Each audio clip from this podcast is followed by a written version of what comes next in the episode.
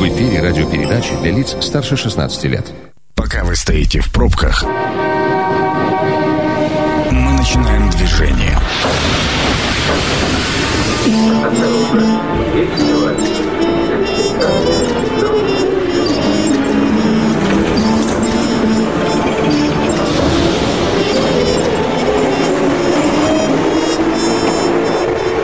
Метро.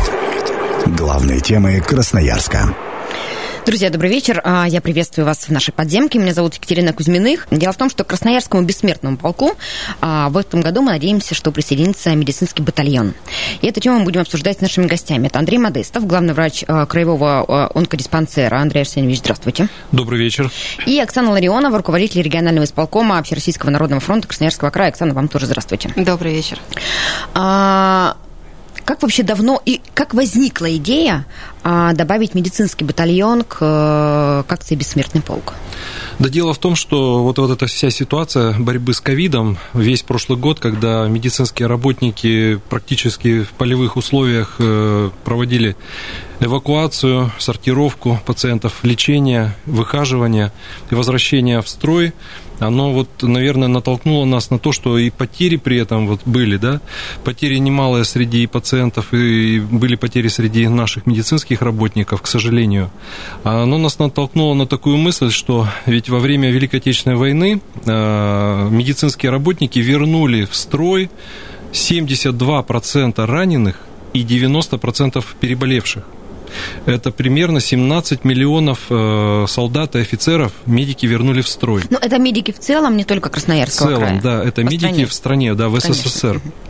Вот. И мы, конечно, каждый год тоже, и медики, и студенты ходим вот в составе бессмертного полка, но вот такая идея именно, вот ковид как-то нам дал такой импульс, а почему бы вот не сделать еще в этом бессмертном полку медицинский батальон? А есть какой-то автор у этой идеи, или она витала в облаках? Народный, в автор народный. Это... Нет, я имею в виду именно медицинского батальона.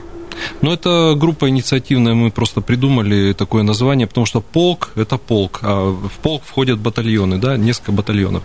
И вот, ну, как бы одна из составных частей. И мы подумали, как бы, почему бы не обсудить эту идею с общественниками, с медиками, с Министерством здравоохранения. И мы это, эту идею обсудили, да, и примерно вот наметили, что если все будет нормально и нам дадут возможность выйти в этом году в мае месяце, да, то где-то колонна, группа триста студентов и, значит, понесут портреты преподавателей, которые участвовали в Великой Отечественной войне, и все медицинские работники, желающие, понесут своих родственников, которые участвовали, либо вот, ну, своих родных.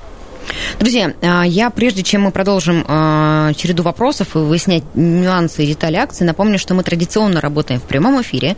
По телефону двести девятнадцать одиннадцать десять вы можете задать какие-то свои вопросы, высказать мнение. А мы-то хотим у вас спросить, а с чьим фото э, вы пойдете на штендере в этом году?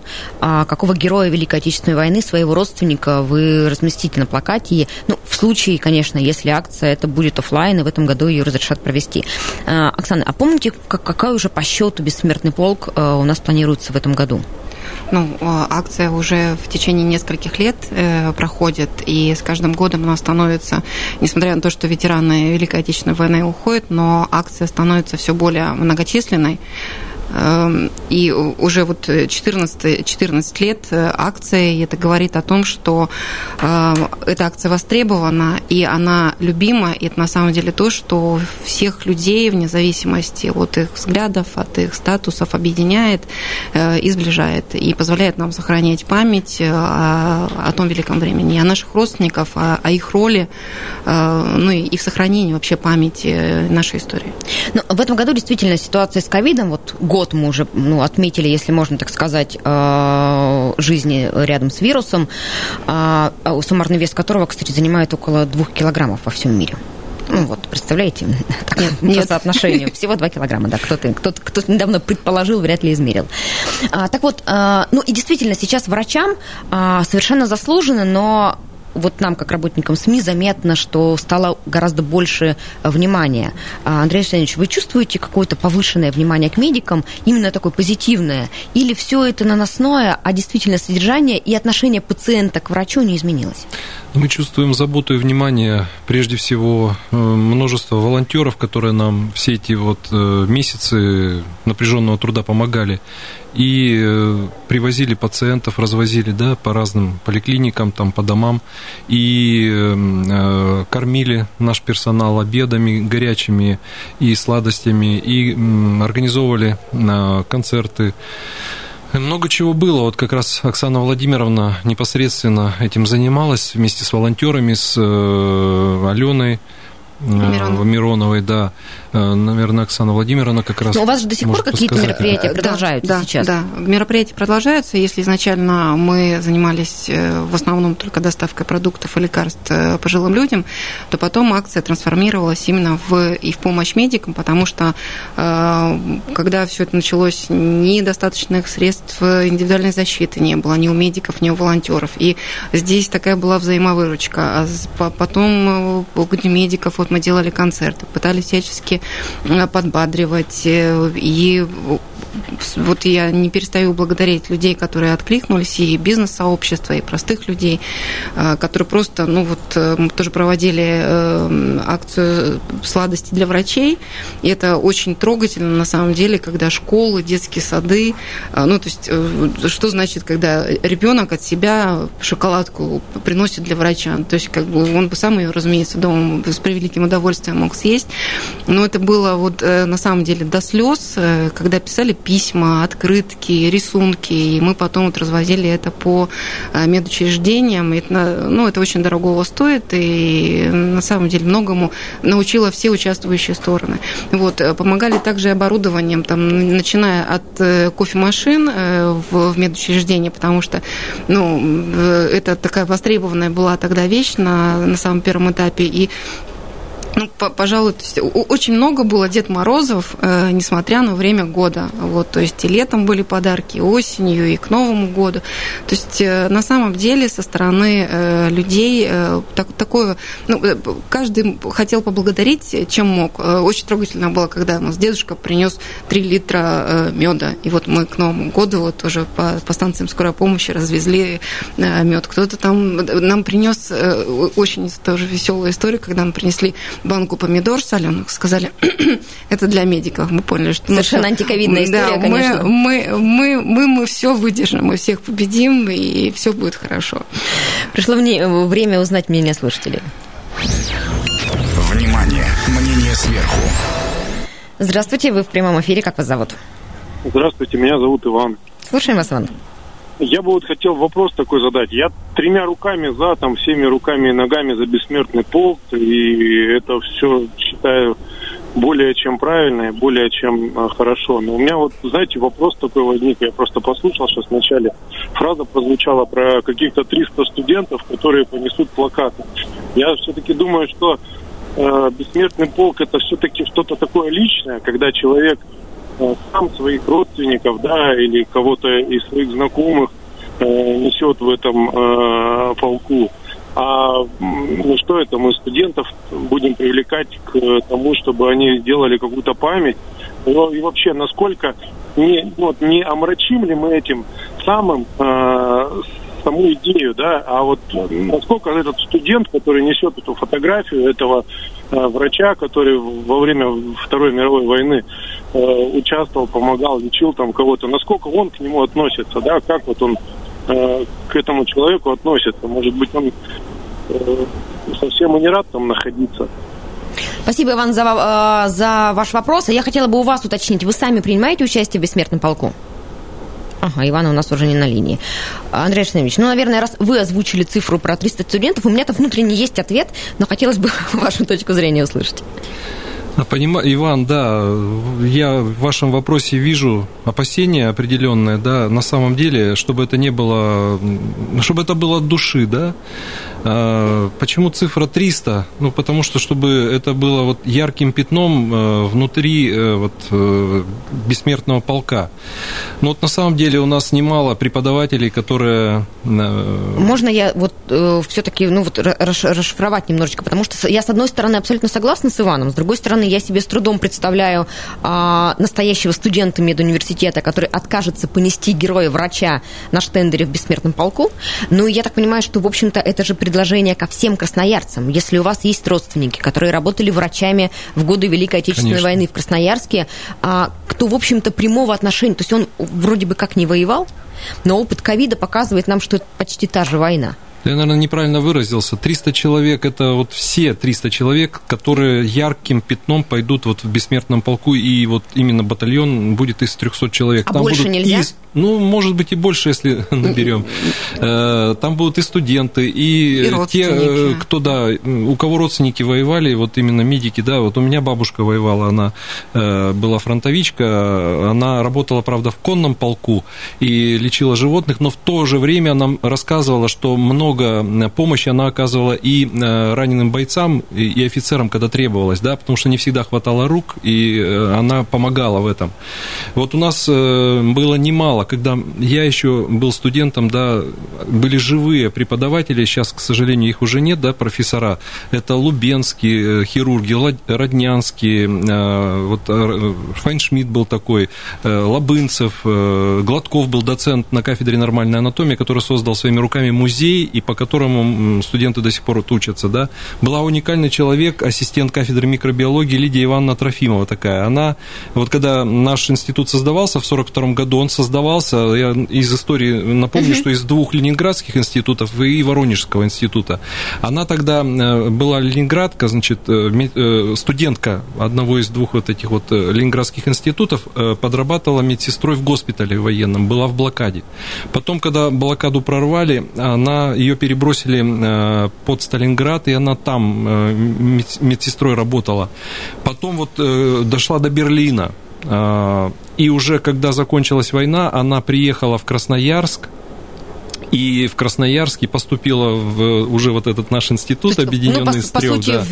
в, продолжила в своем же да. вузе, только, в, только уже в другом да. городе. Она успешно его закончила, осталась преподавать, и вот много лет была ассистентом кафедры микробиологии, потом вышла замуж за одного из профессоров нашего института, и у нее такая была необыкновенная судьба, и учила нас, мы ее помним. Вот. И таких вот много. И вот одна из идей — понести обязательно портрет воина Синецкого, который работал, лечил раненых в госпитале, в АК-госпитале пятнадцать пятнадцать, вот на улице Ленина, бывшая десятая школа, да? Наоборот, бывший ВК-госпиталь, ныне, ныне десятая школа. А, извиняюсь, да, бывший ВК-госпиталь, ныне десятая школа, да. Вот э, таких героев мы понесем, поэтому... Ну, ведь, конечно, это, есть... Пока, вот знаете, нет ни, ничего такого, что вот что-то кто-то решил, да. строго определил, нет. Как раз это идея, если вот, Иван, у вас какие-то предложения будут, да, и у кого-то еще, пожалуйста, мы будем все эти идеи рассматривать, оргкомитет будет рассматривать. Друзья, вы можете прямо сейчас свои идеи озвучивать, двести девятнадцать одиннадцать десять, это телефон прямого эфира. Мы спрашиваем вас, чей портрет вы понесете э, в бессмертном полку, и если у вас есть какие-то вопросы или предложения, то э, звоните. Я так понимаю, ты, Андрей Арсеньевич, и, Оксана, вам тоже, э, ну, такая ремарка, да, ведь речь идет просто о том, что, ну, э, вряд ли есть родственники, ныне живущие в Красноярске, у воина Синецкого, например, а, возможно, у многих других врачей, которые работали в годы Великой Отечественной. Поэтому, ну, просто некому физически понести их портреты, если там, э, ну, тот же оргкомитет или еще кто-то, те, кто когда-то учился у этих людей в медуниверситете, кого они, ну, кого они помнят. Лечили, это вряд ли, конечно, но все равно помнят, помнят этих э, людей. Ну, возможно, родственников уже нет. Вот в этом история со студентами, я так понимаю, да, идея, могут и идея преподаватели идти тоже. Преподаватели, которые работали с теми преподавателями, участниками войны. То есть здесь разные могут быть люди, которые хотят именно вот этой Поч- памяти почтить. Почтить, почтить память, память да. врачей и медиков. Ну, я так понимаю, что идея и понести портреты врачей, умерших вот в, в нынешнюю войну. Нет. Тех, кто, тех, кто умер от ковида. Нет, это нет? отдельная история. Это, да, планируется случится в день медицинского работника, как бы почтить память, может быть, будет заложен камень вот в скверике, где пятая поликлиника на улице Мира, там вот э, ледяная скульптурная композиция памяти, вот всю зиму нашу, да, вот там планируется памятник медикам, погибшим в ходе ковида. Ну, это отдельная это история. Это истории, разные истории. Они, да. не, не планируется смешать. Вот бессмертный Нет. полк – это все-таки история это война. про войну, и смешивать здесь ковид, несмотря на, на актуальность темы и на то, что это очень животрепещуще, на наш взгляд, не стоит, потому что для этого день медработника есть, наверное. Это программа «Метро». Авторитетно о Красноярске. Друзья, мы возвращаемся в эфир. Зовут меня Екатерина Кузьминых. И сегодня мы обсуждаем, а, ну, пока, на самом деле, такую идею о том, что в этом году к Красноярскому бессмертному полку присоединится медицинский батальон. А, по большому счету, идея это вот пока на уровне идеи. А, ну, мы предполагаем, что это будет... Э- Медицинские работники, которые в годы Великой Отечественной войны оказывали помощь в Красноярске. В Красноярске это будут педагоги, портреты которых, возможно, если у них нет родственников, могут понести студенты медуниверситета. И, конечно, если у красноярцев есть врачи, которые работали в Красноярске, в других городах в годы Великой Отечественной, и, может быть, в прошлые годы вы как раз по причине отсутствия медицинского батальона не принимали участие в бессмертном полку, то теперь вот с этого года у вас, возможно, появится свое как раз местечко, свой медицинский батальон, где вы можете почтить память своих родственников. Я совершенно бессовестным образом не напомнила, кто у нас в гостях. Это Андрей Модестов, главный врач краевого онкодиспансера, и Оксана Ларионова, руководитель регионального исполкома Общероссийского народного фронта. Еще раз вам здравствуйте. Еще раз добрый, добрый вечер. А слушателям я напоминаю телефон прямого эфира двести девятнадцать одиннадцать десять. Мы, с одной стороны, как уже выяснилось в первой части, принимаем звонки и какие-то предложения по поводу акции, потому что, ну, все на уровне идеи обсуждается. Ну и спрашиваем вас, уважаемые слушатели, а если в этом году бессмертный полк пройдет в привычном офлайн формате, то с чьим портретом вы пройдете по улицам города? Андрей Арсеньевич, ну, наверное, к вам, как к медику, вопрос. Насколько я понимаю, собственно, медицина в Красноярске и в Красноярском крае, ее становление во многом случилось во время и после Великой Отечественной войны. Ну вот мы уже выяснили, что у нас три медуниверситета были эвакуированы в Красноярск, на их базе случился, собственно, медицинский институт, который до сих пор существует. Да, благодаря вот этой эвакуации из Ленинградского региона, да, из области Ленинградской, двух медицинских институтов крупных, да, и из Воронежа у нас был создан наш Красноярский медицинский институт, да, в тысяча девятьсот сорок втором году. И многие ведь профессора, доценты, ассистенты, которые сюда переехали и начали здесь работать, продолжили, вернее, здесь работать, они ведь и остались. Они здесь на долгие годы создавали школу науки, образования, которая передавалась их ученикам. А и это... мы помним этих участников войны, потому что мы, когда вот учились, да, в восьмидесятые годы, в девяностые годы, в семидесятые, как раз все они были в строю как преподаватели. И мы от них еще заряжались не только их знаниями, но еще и такой энергией, и каждый из них был уникален чем-то. Вот в своем амплуа, репертуаре, как именно как... Эм... мастера создания каких-то направлений. Вот, как я уже говорил, доцент Гладков на кафедре нормальной анатомии, он своими руками в течение нескольких лет создавал и создал анатомический музей. Эта гордость у нас была на всю страну. Когда вот тонкая работа, как нервные волокна проходят, как вот... строение человека, каждое, значит, вот там нервное сплетение, как связки, мышцы, все это вот прямо его руками было создано, над чем он работал много-много часов и много дней. Или... Ну, то есть, по большому счету, школа современной медицины в Красноярске была заложена как раз благодаря эвакуации в годы войны. Да.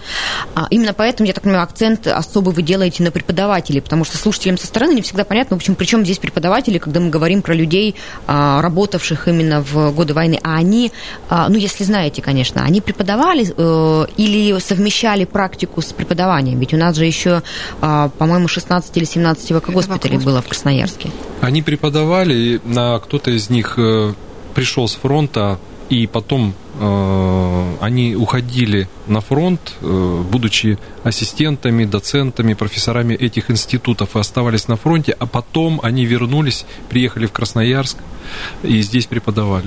Друзья, двести девятнадцать одиннадцать десять, телефон, по которому вы можете задать свои вопросы, а вас мы спрашиваем, с чьим портретом вы в этом году пойдете в Бессмертном полку. Оксана, есть у вас... Вы вообще ходите на... Конечно. Вот я, честно говоря, я к ней очень положительно отношусь, но ровно по причине того, что у меня все родственники врачи, и, в общем-то, они таких вот, ну, участия в боевых действиях как таковых не принимали, ну, и кажется, что, в общем, в войне-то и не участвовали.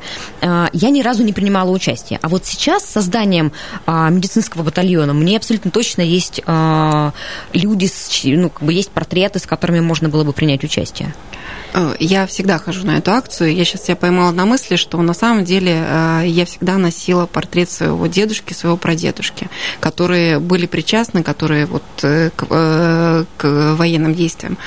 А сейчас я подумала, что моя бабушка, которая всю жизнь проработала санитаркой, и я, я на самом деле никогда, ну, потому что она не принимала прямого участия в, в войне, в боевых действиях. И я в этом году пойду с, с ее портретом, и очень хочется, чтобы это мероприятие прошло в офлайне, потому что, ну, это та- такое э, мероприятие, которое на эмоциях и которое на самом деле, вот я сейчас говорю, у меня мурашки на самом деле, э, потому что очень много, радует, что много детей, и лично я свою дочь э, всегда, я вместе с ней иду, и это позволяет сохранить историю семьи, историю своей страны, и, ну, как-то, наверное, лучше друг друга понимать. Андрей Алексеевич, есть у вас э, портрет родственника, с которым вы все время принимаете участие, если принимаете? Вы и знаете, с кем пошли бы в этом году? Не, к сожалению, ни разу не принимал участие в Бессмертном полку, но в этом году, если позволят э, обстоятельства, если будет разрешено, то я обязательно пойду с портретом моей вот бабушки, которая, да, фронтовичка была. Но она не врач? Нет, она ветеринарный врач. А, ну да. Вы... Да, ветеринарный прям... врач. И с дедушкой, который служил в разведке, он кавалер, неполный кавалер орденов славы, у него два ордена славы, орден Красной Звезды, известный спортсмен наш красноярский. Но вот символично, что инициативная группа, когда собиралась, обсуждала эту идею, мы собрались на теплоходе «Святитель Николай», где была как раз открыта в этот день выставка коллективом коллективом музея во главе с Валентиной Михайловной Ярошевской, директором, да, называется она «Звуки войны». И посвящена она восьмидесятилетию начала войны. Вот двадцать второго июня этого года будет восемьдесят лет, как война началась. И мы вот э, сначала побывали на экскурсии на этой выставке. Я, кстати, всех приглашаю красноярцев. Она до сих пор работает. Она работает, да. Посетить «Святитель Николай». Великолепная выставка. Там не только звуки войны, но и рассказы. Вот рассказы очевидцев и истории собраны красноярцев, и не только красноярцев, которые вот участвовали в войне. Вот прямо за душу берет, поэтому вот рекомендую всем посетить. Ну, если я правильно помню, то один из эвакогоспиталей был как раз тоже на теплоходе. Не знаю этого. Скажите, а вот это вообще история с... ну, вот с такой медицинской базой в Красноярске, она была связана с безопасностью региона или с тем, что у нас была какая-то медицинская база, куда можно было, ну, куда имело смысл привести и эвакогоспитали, и эвакуировать медуниверситеты, ну, и по большому счету действительно это был такой город врачей в годы Великой Отечественной? Дело в том, Екатерина, что в каждый город, который стоял на Транссибирской магистрали, это крупные города были все, вот по дороге и Омск, и Новосибирск, и Красноярск, ну, вот во все эти города направлялись и создавали, раненые направ... создавались эвакогоспитали в каждом городе. Что-то мне подсказывает, Андрей Арсеньевич, что вот триста человек, которыми вы ограничили количество участников, не обойдется, потому что если копнуть, оказывается, что действительно очень много врачей в годы Великой Отечественной, и наверняка у многих из них есть родственники, а если нет, то тут прибегнем к помощи медуниверситета. Будет возможность расширить, если это будет, или есть какие-то ограничения? Нет, никаких ограничений. То есть все зависит от э, инициативы наших слушателей. Друзья, мы пока вас не можем пригласить на эту акцию, но очень надеемся, что когда-нибудь ближе к девятому мая э, мы сможем это сделать, ну и что мероприятие... Э, идея... А, кстати, она красноярская исключительно, да? Да. Или, или а, ее плани... это будет чисто красноярская история, а... или уже подхватили коллеги из О Н Ф, Оксан? А, и... пока, мы пока не, не знаем, подхватили ли... У нас нет этой информации, но а, мы вышли с этой инициативы, мы обговорили это с с организаторами Бессмертного полка в Красноярске, и идея эту федеральным исполком была направлена, поэтому вот никакого, никакого противоречия никто не нашел, и она была поддержана, насколько я понимаю. Ну, супер идея, максимально своевременно. Но очень вот, надеемся, Екатерина, что все вот получится. Название батальон, да, мы говорим триста, а батальон же это вообще-то девятьсот человек. Если вот будет настоящий батальон, нам есть Нам есть цифра, на, да. которую, на которую нужно ориентироваться. Я благодарю вас, что вы пришли в гости, рассказали про эту акцию. Напомню, что в гостях у нас был Андрей Модестов, главный врач краевого онкодиспансера, и Оксана Ларионова, руководитель регионального исполкома О Н Ф. Спасибо вам большое, с вами прощаемся. Спасибо. Спасибо. Друзья, я напомню, что а, программа «Метро» будет опубликована на сайте сто два и восемь эф эм. Вы всегда ее сможете переслушать, и эту, и другие наши выпуски. А, ну и кроме того, напоминаю, что партнер программы «Метро» на этой неделе — группа компаний «Развитие». Переход на рекламную ветку. Жилой комплекс «Абрикос». Монолитно-кирпичная новостройка в поселке Энергетиков. Дом с квартирами комфорт-класса по цене эконом. Квартиры будут сдаваться с чистовой отделкой. Линолеум, обои, натяжной потолок. В санузле керамическая плитка. Установлены сантехнические приборы. Рядом детские сады и школы. Поблизости два сквера. В шаговой доступности гипермаркеты. Удобная развязка к основным дорогам правого берега. Собственная закрытая территория и современная система безопасности. Во дворе дома будет построен комфортная детская площадка и удобная парковка. Застройщик О О Г К «Развитие». Телефон отдела продаж двести двадцать девять восемьсот тридцать. двести двадцать девять восемьсот тридцать. Проектная декларация на сайте наш точка дом точка эр эф. Метро.